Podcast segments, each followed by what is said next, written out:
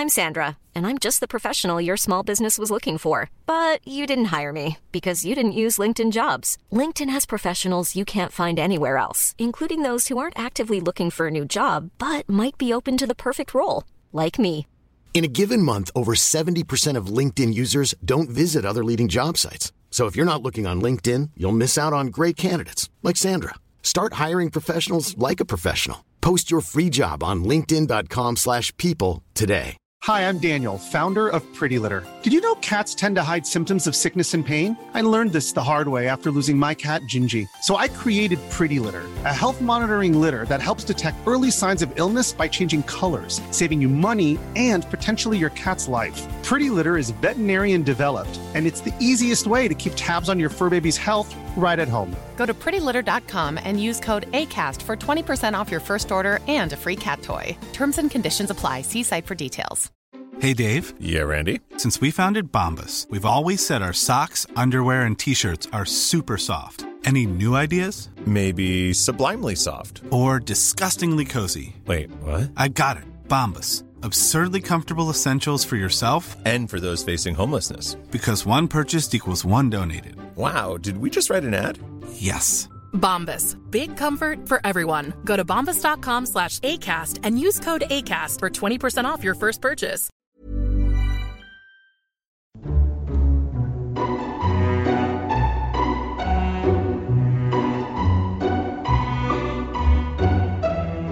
Hello and welcome to Lore Watch, a roundtable freeform discussion about lore and our favorite video games and other media as well. I'm your host, Joe Perez, one of several lore-focused folks from Blizzard Watch, and I've got my marvelous co-host with me today, Matt Rossi. How you doing today, Matt? I'm getting really tired of lightning randomly hitting me every time I say an amalgamation of various gods' names. You know, that's fair. We probably should stop that. But, you know, we probably won't. well, we today we are going to be answering your questions from our wonderful listeners that you are. Uh, if you have questions for this or any of our podcasts, I want you to go ahead and be sure to send those into podcast at blizzardwatch.com. Uh, if you have a Discord handle and you're on our Discord and you are a Patreon supporter, you can go ahead and submit those questions to our Patreon Q and podcast questions channel. And if you're not a Patreon supporter and you still want to hit that Discord, you can hit us up on our Q and podcast questions channel. The only thing we ask is that you specify what show it is for. Uh, you can use abbreviations, you can spell it out, uh, you can put caveats in there that Matt and I have to thumb wrestle for them, uh, whatever you want, as long as we know where their the, the intention is for them to go. I mean, that's not really fair to you. I have freakishly huge thumbs. It's true. I mean, so do I technically. Uh, which we were comparing in Guild the other day. Not that this is just a random aside, uh, because we were t- talking about how people do keybinds in game.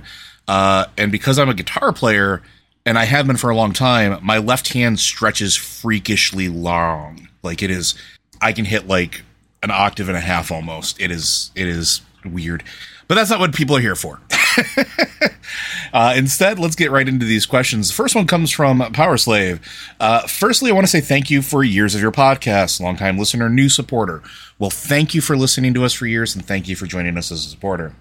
Just leveled a Shadow Priest, and I was wondering, given the history of the Black Dragonflight have with the Void and Old Gods, how do you think they would view these champions who wield the power that corrupted Neltharion? That's a good question. How do you think the rest of the dragons feel? Not not just I mean, there's two sort of I don't want to say negative forces, but there are two three really now dark forces that sort of are champions. You have your shadow priests, you have your warlocks, and now you have void elves. Matt, how do you think Dragonkind really would react to that in not a game mechanic standpoint, but like, you know, if they were to come across this?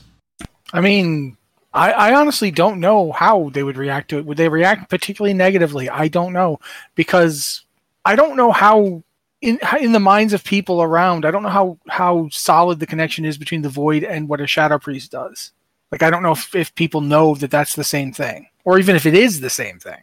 Uh, because shadow and the void lords and void, like capital V void versus you know the shadow magic, is it the same thing? Is it coming from the same place? Is it necessarily connected? I mean, there's a lot of stuff now that Shadow Priests do that's pretty heavily connected to the old gods and the Void Lords. But for a long time, if you played a Shadow Priest, you just were using Shadow. You know what I mean? Like there was a long period of time in World of Warcraft where there was no special connection between them, at least not one anyone knew about. That's fair. Um, and whilst you might expect the dragons to know it, possibly that's actually one of the reasons why they, you know, didn't fare very well. Is that they didn't have that knowledge, that it wasn't something that they were. I mean, of all of them, the only one who did any research into it to find a way to protect his own kind was Wrathion. You know, he was the one who actually came up with a way to block the void from from uh, others to to help insulate them from it. Like the rest of the dragons didn't seem to really understand even what they were dealing with. Do you think And that- that's the same thing with Galakrond too. If you think about it, they never really seemed to grasp the concept, what was going on. Do you think that's an artifact of how dragons are sort of uh, in due to their creation and how they were elevated from protodrakes uh, into what we know as the dragonflights because of that process of order? Because that's another thing that I, that Titans seem to have a hard uh, hard time like conceptualizing. Well, yeah, you look at what the Titans did with uh, um, Y'Shaarj, Uldir. Aldir, Yash, Yeah. Yep. Now, oh, Y'Shaarj is bad enough, but that's at least they they literally had never seen these things before, so it was understandable they were like, well, let's just squash one. Oh, geez, no, it wasn't good. Um, but when they built Uldir and set Mother to researching, it's like you, you approached it in an orderly way, and that's great. You know, science loves to, to have its rules and its its you know observations and so forth, but you you didn't manage to like keep from you, you you needed much stronger protocols on isolation from the thing you're trying to study. Um, it seems like you just you know straight up didn't understand how dangerous it was. So I don't know. I mean, I honestly don't know how much the the dragonflights would really even understand it. I mean, they allow warlocks, and and is it you know warlocks summon void entities? You know, they Yeah. summon like those void elemental guys. They're not doing that because they're particularly chummy with the void. They're doing it because well, it's there and I can summon it. So why not? I mean, if I remember correctly, and I've not done it because I've never played a warlock past level six, but the warlock green fire quest talks a lot about how a lot of the stuff that warlocks use to summon things is actually Titan command words. Like it's it's literally this is this word that you that summons demons actually doesn't summon them the way you think it does. It angers them and they come to investigate it. Yeah, because it's- it's it's similar- the binding. It's the magic that was used to bind them. Yeah, I was So going to say because it's it's it's similar. It's based off of uh, kind of what uh, originally started with the the uh, prison, right? That um, uh, why can't I think of Sargeras? What he was originally starting to do, and everything else like that. Like, when he built the prison, they used the kind of magic to bind. yeah. them. yeah. So it and it's feels like- interesting to think about like you know how you know the dragons don't seem to have much of a problem with that so why don't they you know why don't they like freak out over shadow priest maybe they don't know if they should you know for all of their power and their knowledge there are some things that you know maybe the idea of somebody trafficking with the void almost seems absurd to them which is weird though because because, the they're bronze oh, no, dragons. no, hold on, hold on. Because they're such long-lived animals, creatures. Mm. What do you want to call them? The, the they know those things exist. Like especially the bronze dragonflight uh, knows that the void exists. But the idea that that human over there who is like making things dark and and hurting people with magic. Lots of people hurt things with magic. That's you know sure okay. Uh, but the idea that that person is directly communing with an old god would seem like why would you do that? You know, look at how off guard they were caught by by Neltharion. Even like when they confronted him again after 10,000 years after the War of the Ancients when he betrayed everybody, they confronted him again and they still were on the back foot. They still didn't really seem to understand what was going on. They tried to reason with him. Yeah, which I mean, it seems to be like the modus operandi because I mean that's what happened with like Aggramar and Sargeras, right? Like Yeah. that But sort of a. it's uh, also I don't what want with- it also is what happens down to the to macro level. If you look at like uh oh I can't remember his name, but the the dragon is pretending to be a dwarf, not pretending to, but his visage is a Ver- dwarf. Veritistrasz. yeah, he talks about like his, his you know his clutch mate that he you know his, his family was like her family and they like you know they were loved they loved each other and then she turned and murdered them and he just couldn't get his head wrapped around it. It feels like they have a real blind spot for this. It's it's like and it might be because of what you said. It might be because they've been for lack of a better word inoculated with order. But that also- they are inherently orderly beings that that reach to that. They try and think of these things logically. I'm just, you know, it's one Yeah. possibility. I don't really know. Well, there's a couple things that, that this question made me think about too, and it's and, and it sort of makes a little bit of sense. Like there are things that sort of use fel, right? Like we know warlocks tap into that at least in some capacity, whether they're subjugating uh, demons, tapping into it for via spells or whatever the case is, and they sort of know how that sort of fel works, like what. I don't, I don't not not exactly maybe, but they've had enough interaction with it, and I think enough record of it that they know that it corrupts the land. They know that it perverts life and, and sort of is a blight, yet they don't seem to really react to mortals wielding with it. Now, something you said maybe the reason for it. They may actually already understand all this. They may understand the implications. They may understand the danger of it. But you mentioned that they're a long lived species. Mortals typically are not most mortals don't have an extended period of life. Even the night elves needed to have things that granted them immortality or Well, well, long term know, life. that's that's fair, but even without immortality, elves live thousands of years. They do, but what does that compare with a dragon? I mean, I don't know. I don't know how long a dragon lives. we don't. Alexstrasza has clearly lived for a very long time. Senegos has been around for a very long time, and he's Mhm. not even an aspect. So it's possible that to dragons, even even elves seem like children. Right, and that's what maybe, and maybe it's they, it's dangerous, but we don't have to worry about long term implication because they'll just burn themselves out. And that sounds rather callous, but when you live that long, when you when you have such a a different worldview, it does sort of have the potential to shift your perspective.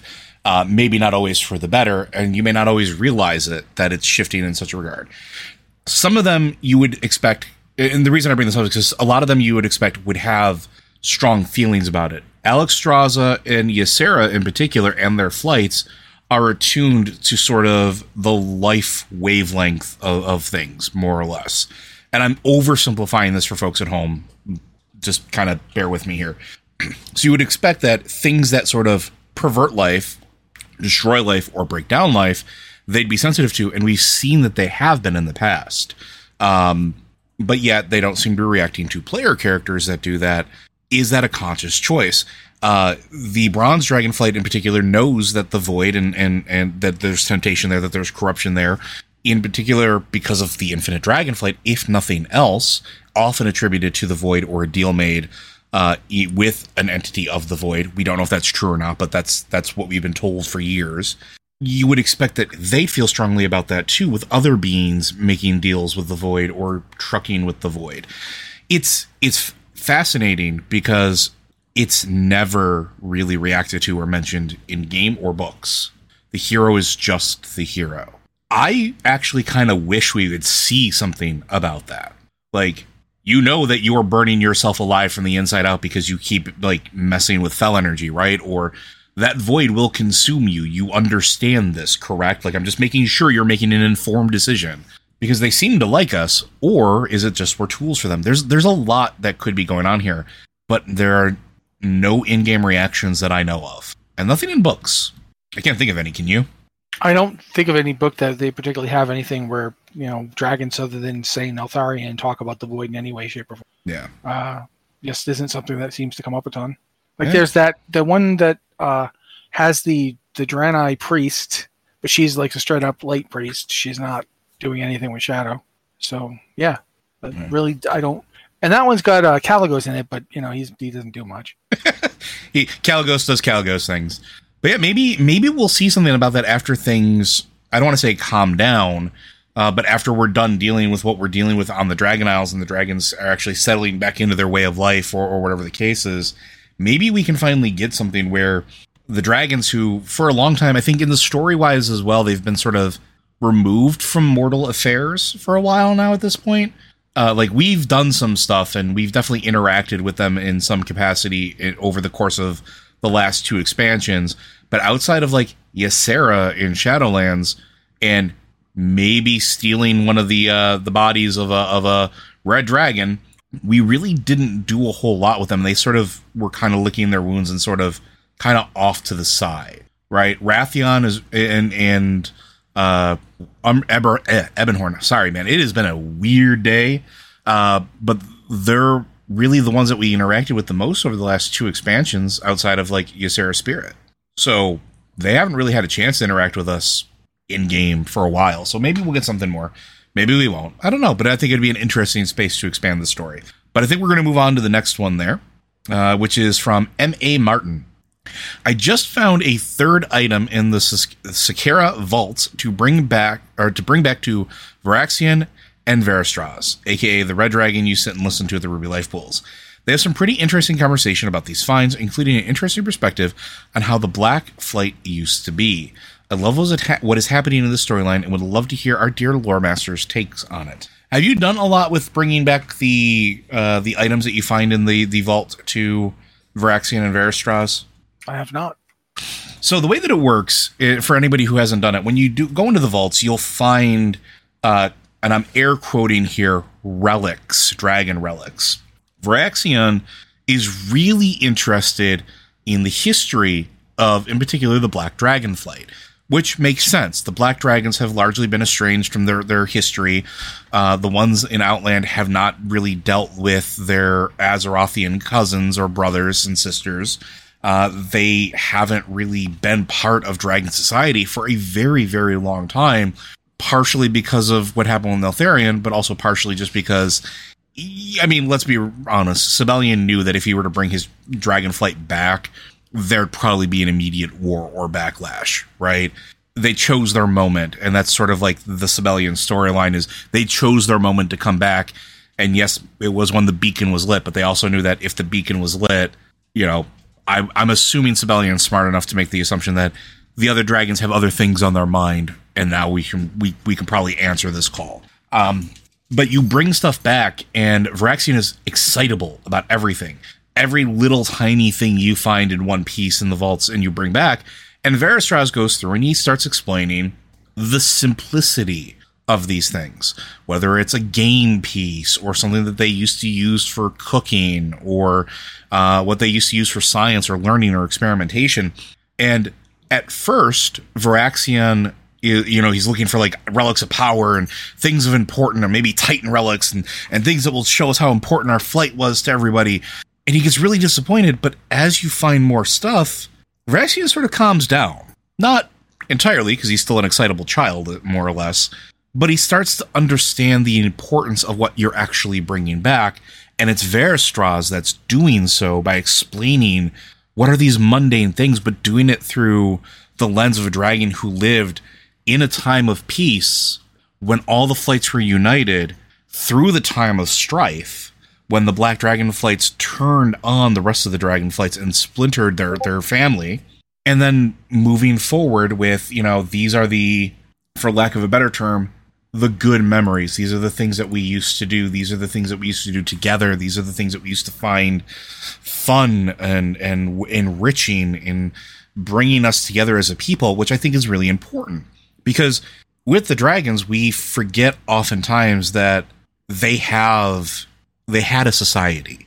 They had family. They had personalities and lives. And we often view them as just protectors of Azeroth or these creatures of immense power and they absolutely are but at the same time their their their core the the the seed of them is very similar to us they want to have families they want to live lives. They want to perform their tasks that they were essentially programmed to do, tend to their their various flights, uh, particular niches. They don't necessarily always want to be the protectors and at war and everything else. And you get to see that through Veritistrasz's eyes when these these small items. And I think it's a really nice humanizing touch to them. It makes the dragons a lot more compelling as a uh, interacting species with us. You know, they're not just another Titan Force. They're not just another, uh, you know, super powerful being. It's like, yeah, they, they used to play like soccer, essentially, uh, or rugby. They used to, you know, have music recitals because they liked art and they liked music. Uh, they used to love, you know, experimenting with like simple simple things or or cutting gems or you know sometimes they had a rock collection. It's all sorts of little cool things, and it's something that I, I recommend if you don't want to go in the vaults for any other reason, going in and finding those items for those little Voraxian and Veritistrasz moments is very rewarding. And it's it really feeds into what Matt and I were talking about at the beginning of the expansion when you first get to meet Veritistrasz and he talks to you about everything that happened, you know, how their lives changed and gives you this this this very grounded view of everything because don't forget like this all happened thousands of years ago, right? Even the events of uh, Cataclysm and, and and dealing with Deathwing like while that's recent, that's the groundwork of stuff that's been laid laid in in place for years and years and years and years. Generations have come and gone, and it's it's a nice refresher to sort of have that grounded not in myth but somebody who was there. So they're nice little moments. And and Matt, I highly recommend if you ever feel so inclined, I think you should do that.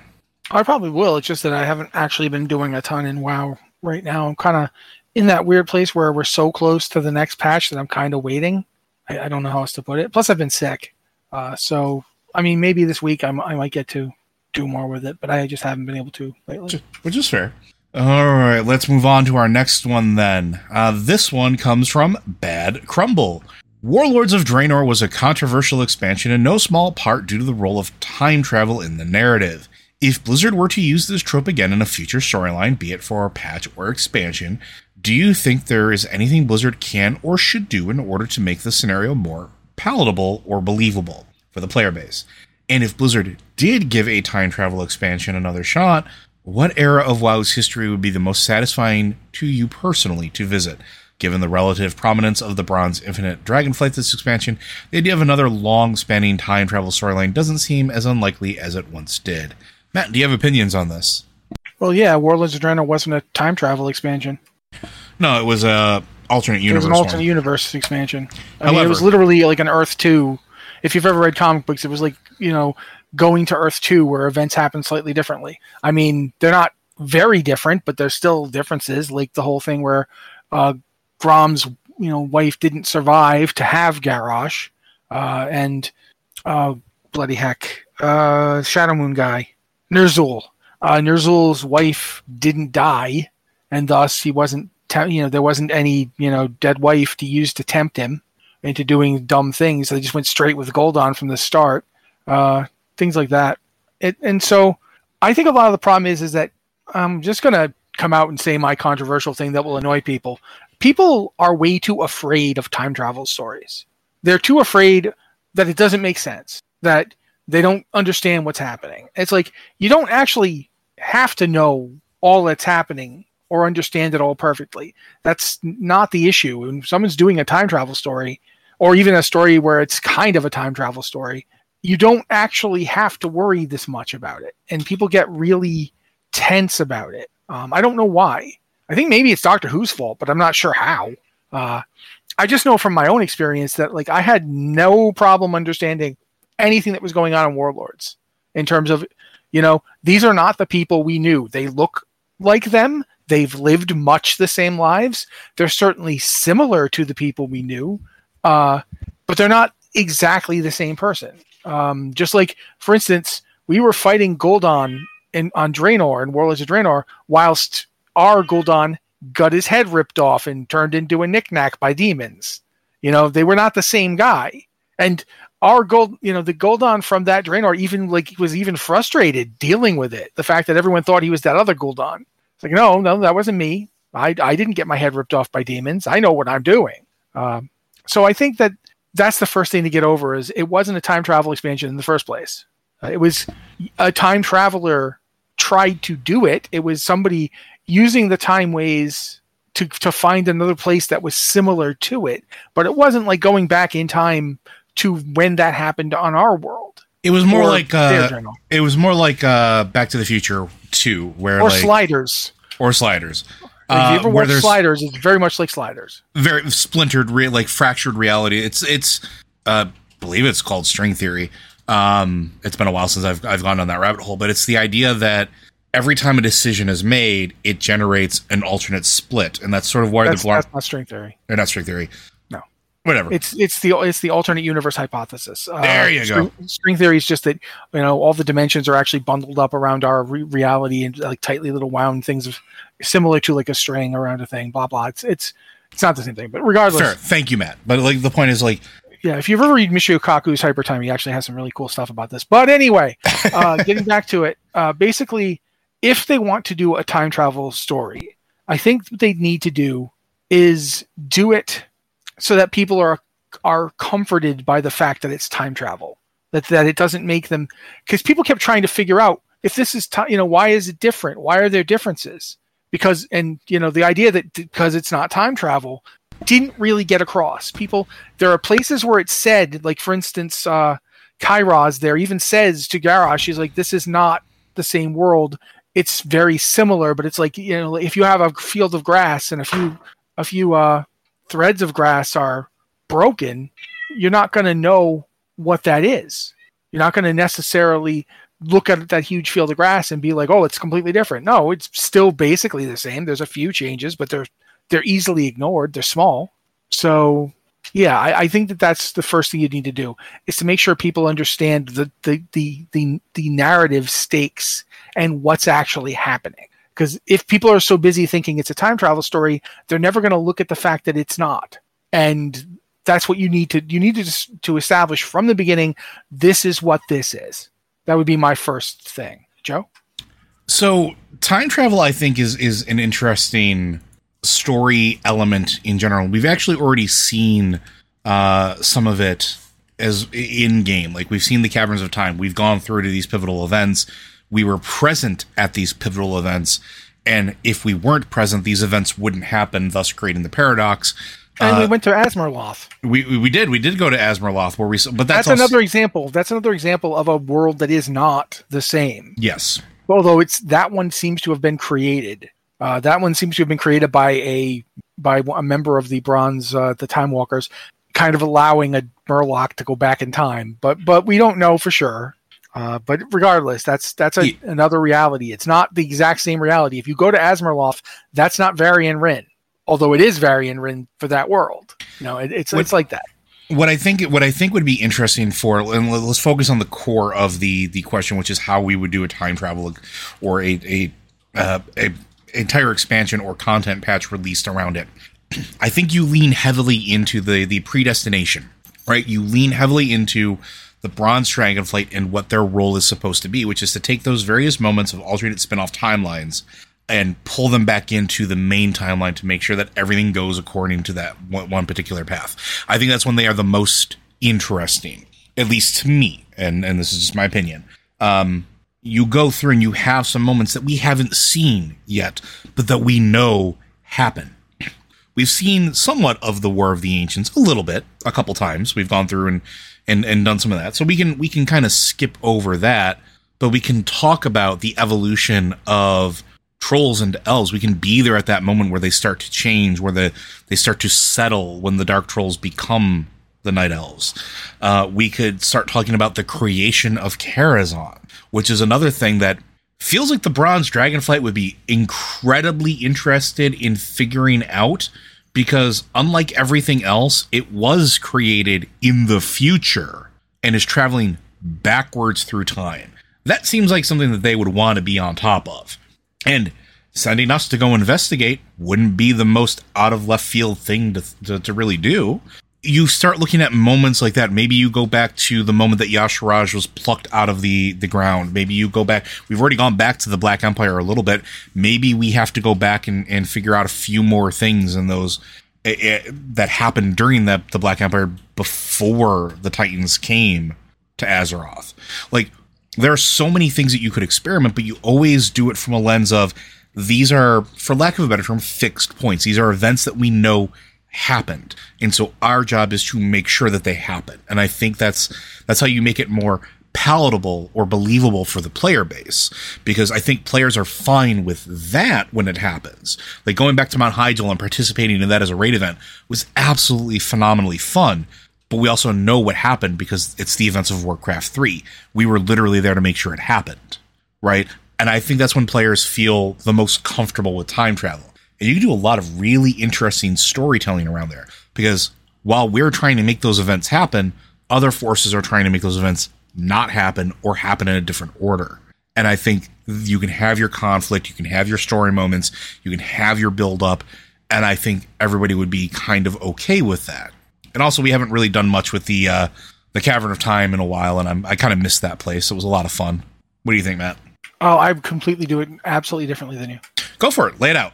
Uh, first off, absolutely no such thing as a paradox, predestination, none of that. Gone, garbage. Throw it on the heap, bored with it.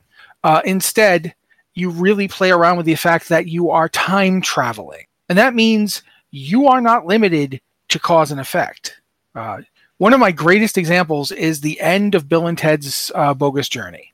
when Don, Don shows up and they have their confrontation, and they're like, "Oh yeah, we'll just go back in time and do this," and then he's like, "Ah, but I will, you know, do this," and they're like, "You, you forgot we win, so you don't get to do that." And they they'd put a prank gun in just to, to mess with him. Play around with the idea that you are stepping in and out of time. It'd be like imagine a chessboard if you had to be like if you were limited to each square one at a time. Like if I this square, then this square, then this square, then this square. But a normal chess player can just use the chessboard, that kind of thing. So like you could literally have a quest line that takes you from the ancient past to the future, then back to a different part of the past, then to you know now, then to the future again, then back to the past. There's no reason to limit things to just oh we have to go back and make sure things happen because if if we've already found out that things didn't happen that way somewhere else, we've already seen that. We've been to Draenor. We know that if things don't go the way they're supposed to, that's just another time way. And we don't have to worry about it. It'll just be over there being its own reality. And sometimes we're even told this, I think it's in Thrall, the, the Thrall book. We're even told that sometimes those alternate time ways spin out for a while and then come back and just get reabsorbed. Mm-hmm and they just don't last and, and history transforms into what it was going to be anyway so with that knowledge then you're using time travel not as you know we must protect the time ways we must put right what, what might go wrong instead you're using it literally as just a place to go and have fun adventures you know, yeah, we're going to go back to then. Yeah, the Infinite dragon Dragonflight are up to no good, whatever. We'll just go stop them. And while we're there, we'll ride some dinosaurs. Um, that's my thinking on how I would do it. In terms of making it palatable for players, you make it palatable for players in this scenario by saying, you know, if you think, you know, if you if you think to yourself, you know, you know, think to yourself, it's just a show. I should really just relax. Think to yourself, it's just a game. I should really just relax. Like that. You don't have to worry about any of this. Nothing is going to change when you go back to, to Azeroth in the present day. It will still be there, even if you blew Azeroth up.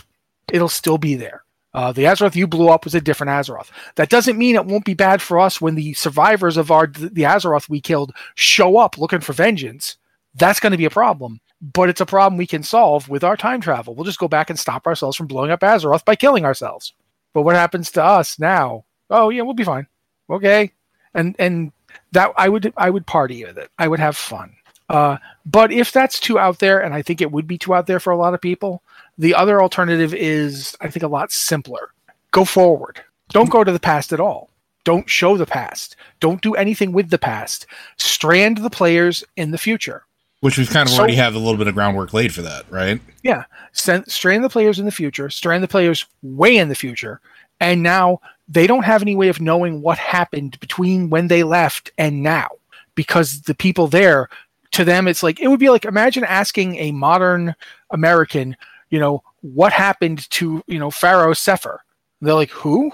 Like it's so far in the future, nobody knows anything about us. Nobody remembers our lives. No, ba- people barely remember the alliance and the horde that they even happened. And then you you play around with that, like you know, what is this place? Is it actually the future at all? And can we get back? How do we get back? The problem with any kind of story like that, of course, is that it's hard to strand people anywhere because they need to have access to the stuff that makes the MMO work, like auction houses and cities and so forth. But I feel like there are ways around it. And I would really like to see imagine if we skipped forward to the future that we see in the Anduin comic, where a really old Anduin is leading like the last remnants of what looks to be like, you know, everybody against, you know, a, a resurgent Sargeras and the Legion. We could end up doing that. Like, and, and Anduin's like, yeah, it all went to hell. And then you're like, okay, is this one of those times where we have to just go back and pretend we didn't see this? Like, can we change this future? Should we change this future? Or should we just help them win now in this future? And then go back to our time and just un- be aware that the inevitable is going to happen, or should we just say f that and and and make sure it never happens in the first place? You know, there's there's ways to do it that I think I feel like going back in time is is just it's fine for tourism, but it always ends up being like you know people are always like weirded out by it. So that's just my two cents. I Plus, I want to I want to do the whole thing with Van Vanduin. Finally, I want to see. Yeah, I really want. I really want to do that too because I mean that that's it's. I don't want to say an unresolved thing, but like it is an un. Well, no, I will say it. It is an unresolved thing. We we went to Argus. We did a bunch of stuff in Argus, and then we left. We we. How is Argus getting on? Like, uh, is how's the Resistance doing? Uh, it's still got a whole void corrupted half. Do we have to deal with that at some point? Like, we can go back there and and and deal with that, and I would be happy with that. But I Well, that's also actually an interesting point. You did you bring that up because we didn't even direct deliberately leave Argus. no. We just got yanked along to the Yep. seat of the, of the prof, the seat of the uh, Pantheon, and then we had to run and jump through a portal to get back home. Yep. And like you know, we didn't have a choice in this, but now it's like the portal's gone, so we can't just go back. How far away is Argus? Yep. You know, maybe you'd have to time travel to go back there. And that's an interesting thought. If you have to, in order to get back to Argus, you have to time travel back to just before the portal gets closed, go through it, and now you're there with the portal gone. You have to do whatever you have to do. Then you have to go back in time to when the portal was still open and come back through it again. And so you could end up jumping back and forth in time just to travel to Argus. Which would be really fascinating, honestly. Like that could be really cool. But again, I, I'm going to keep advocating for us, you know, having the Fallout expansion where we deal with everything that we haven't dealt with and just kind of swept under the rug or, or ignored, and Argus being one of them. And if time travel is involved with it, I'm okay with that too. But I think that's it for that question. Unless there's anything else you want to add, Matt. I will. I will say this. I will say this much. Time travel is pretty flexible in terms of how you use it. Um, one of my favorite stories that's not time travel, but which is similar to time travel, uh, is a Superman story called "For the Man Who Has Everything." Mm. And in it, you see a Clark Kent who is now Kal El, who's lived on Krypton his whole life, never left it. Krypton is still there, uh, and his, you know, you see like what would have happened. What if, what if things had changed? What if these things had happened? And it's only by the end of the story that he realizes, oh, none of this is real. This didn't happen. You can do that with time travel. You They, there's a show called Yes, uh, a Star Trek episode called Yesterday's Enterprise that does this exact thing where they're like something happened the ship the enterprise c ended up here and it shouldn't have been here and as a result history changed and we've lived the entire life we've lived and in some cases lived past the point where we died hasn't been real. Like none of this is real. It's not the way it's supposed to be. And that's a thing you can do in time travel that i don't think we've seen enough of like all of the time travel stuff we've done really the actual time travel stuff has always been going back in time and stopping things from changing it. But we've Mhm. never had things get changed and then had to go back and fix it. It's never been oh they went back and they killed varian in his crib so there's no varian so you know none of the stuff that he did happened. So the legion you know had an easier time when they invaded and you know it's like how do you like do you go back and, and change it? Obviously if it's a situation where the life is a hellscape then yeah absolutely people are always going to be willing to but what if you make it complicated?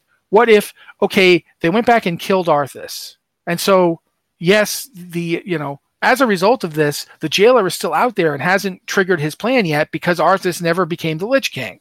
And Ner'zhul is just sitting up there and because you know he wasn't arthas he didn't you know who did he get to try and free himself? What did he do? What, what how did history change? Maybe it seems better for azeroth at least for some people. Like did, did the horde get freed? You know it, one of the reasons the horde managed to get established was that the alliance was busy with with lordaeron's utter collapse. Mm-hmm.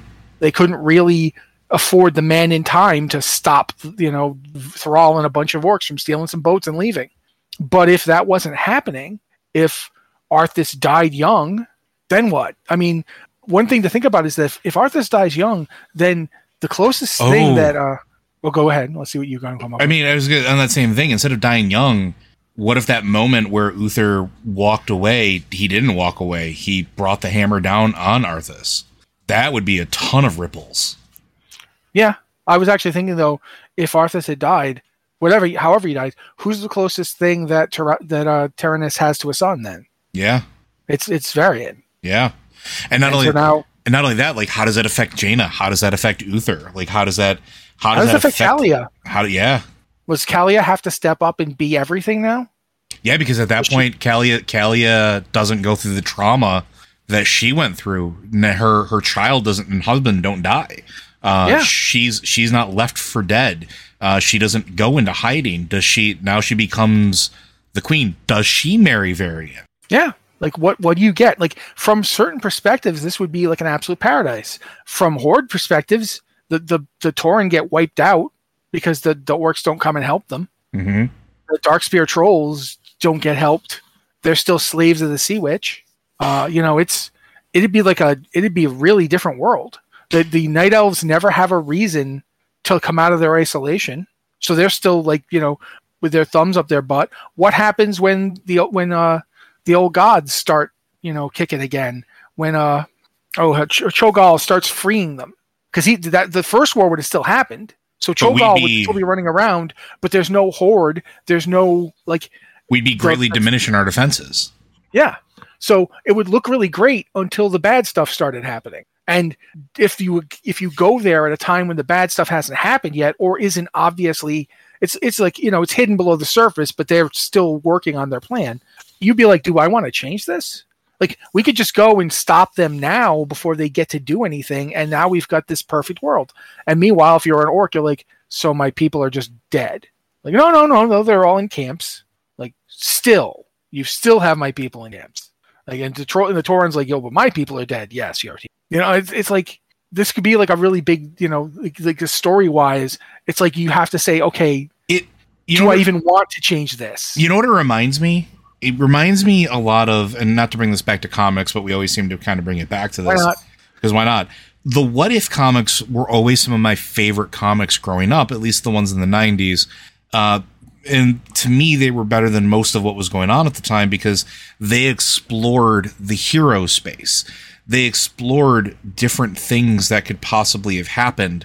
Um, what if Gwen Stacy never died, as an example, or what if Peter Parker became uh, the Punisher? Like, uh, there, there's so many of them. What if, what if uh, Captain America never got frozen in ice? What if Iron Man never got taken captive?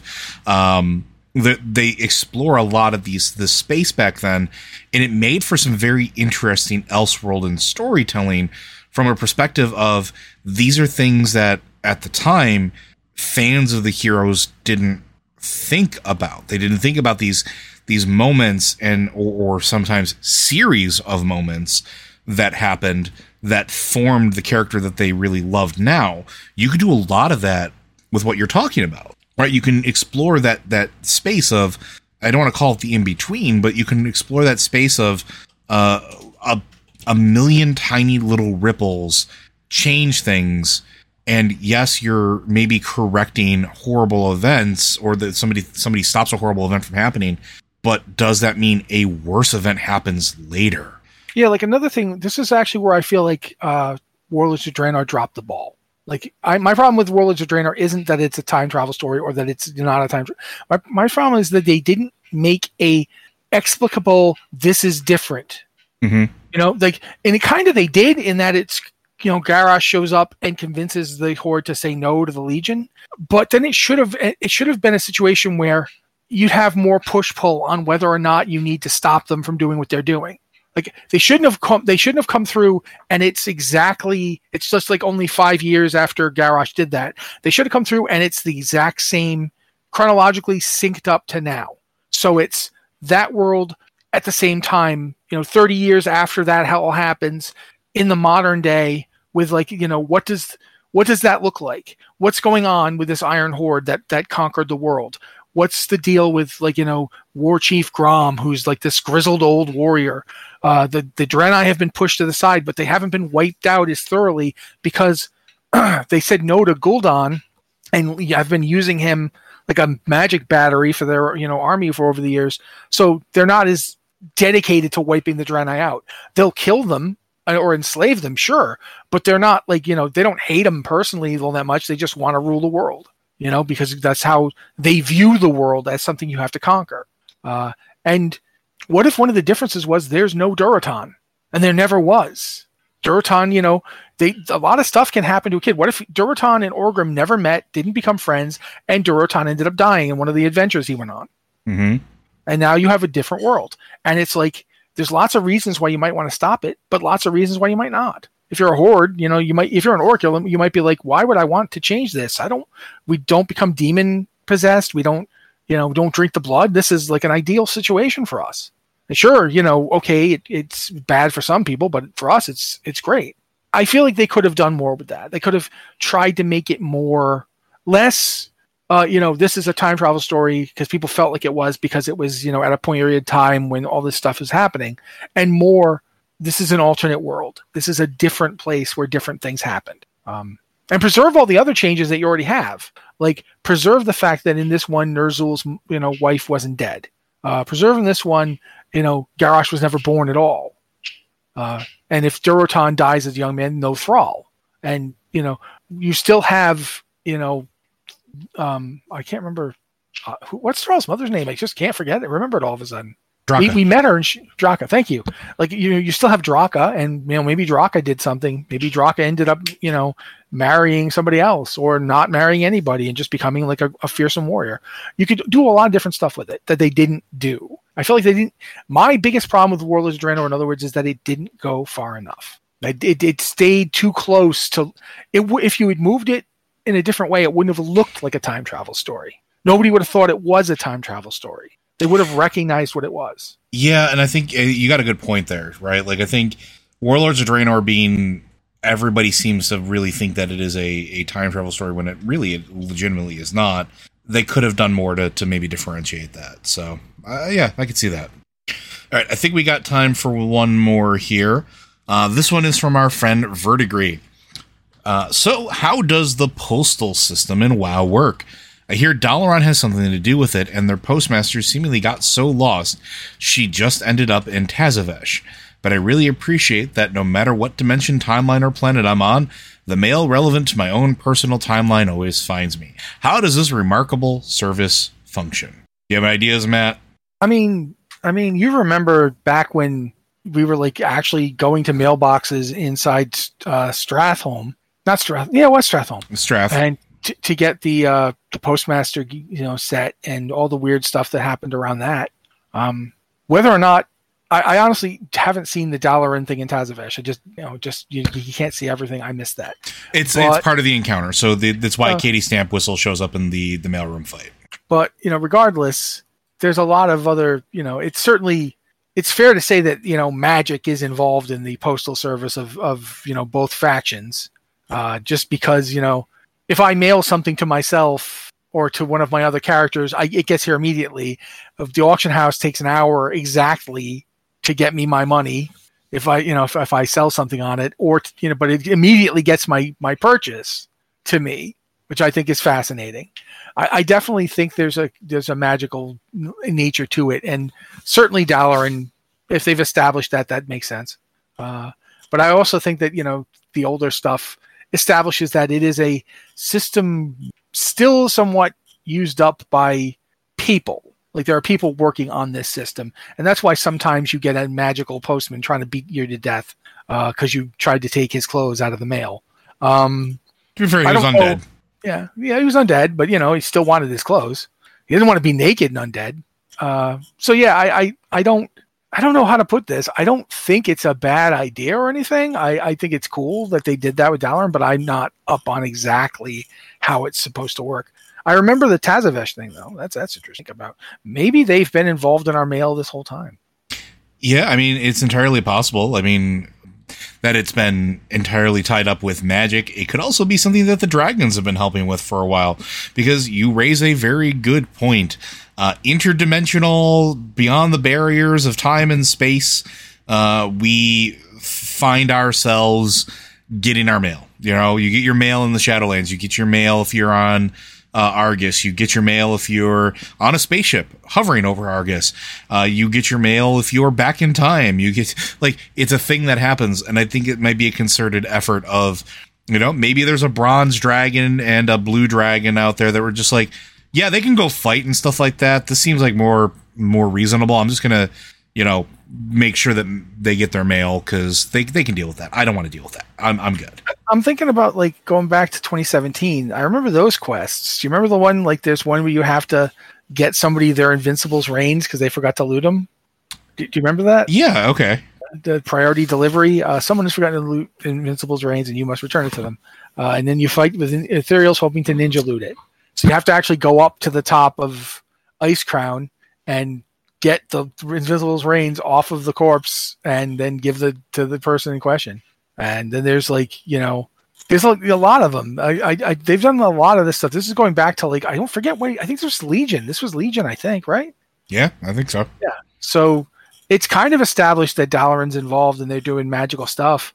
Um, I think they might not be the only ones. Like I think that they might actually be some Bronze Dragon involvement. Uh, that's weird to think about, actually. Now that I, about it, it's just it is interesting to to think about. But in general, I don't. I can't say I know anything about it. Like you know, uh, it's not, he didn't really ask a question. Like he didn't. This is not a question. I guess this, how does this remarkable service function? I have no idea. I mean, how could I? I don't even know they know. I don't. If you look at the quests, at least the ones back in 2017, they don't seem to know how it functions, and they don't seem to care. Like they're just whatever. I, I got to go loot um, Arthas and give his horsey to some girl. Um, so yeah, it's you know your your guess is as good as mine. I mean, it could also just be you know what they were programmed to do.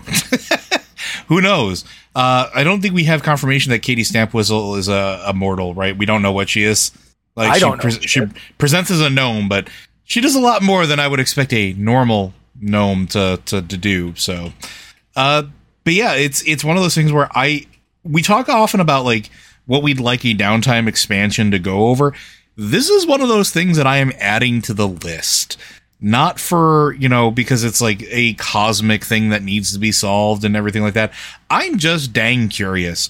How does the mail work in azeroth? Let us know. I i really want to know by now because it really is mind-blowing. It is better than ours that's for for dang sure. All right but i think that's going to do it for today unless there's anything else you want to bring up matt no um i think i'm good at least there's no real way to talk about what i'm thinking about all right, folks. Well, Blizzard Watch is made possible due to the generous contributions at patreon.com slash Blizzard Watch. Your continued support means this podcast signing community is able to thrive and grow.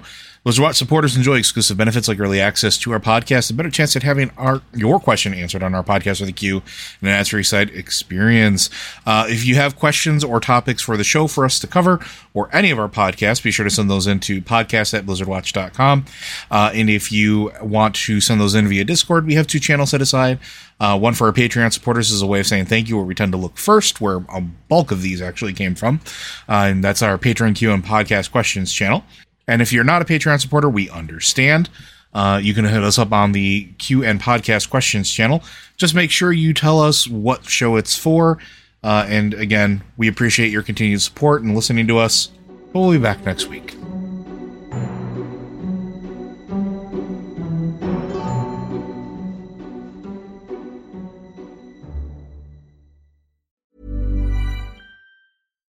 Hi, I'm Daniel, founder of Pretty Litter. Cats and cat owners deserve better than any old fashioned litter. That's why I teamed up with scientists and veterinarians to create Pretty Litter. Its innovative crystal formula has superior odor control and weighs up to 80% less than clay litter.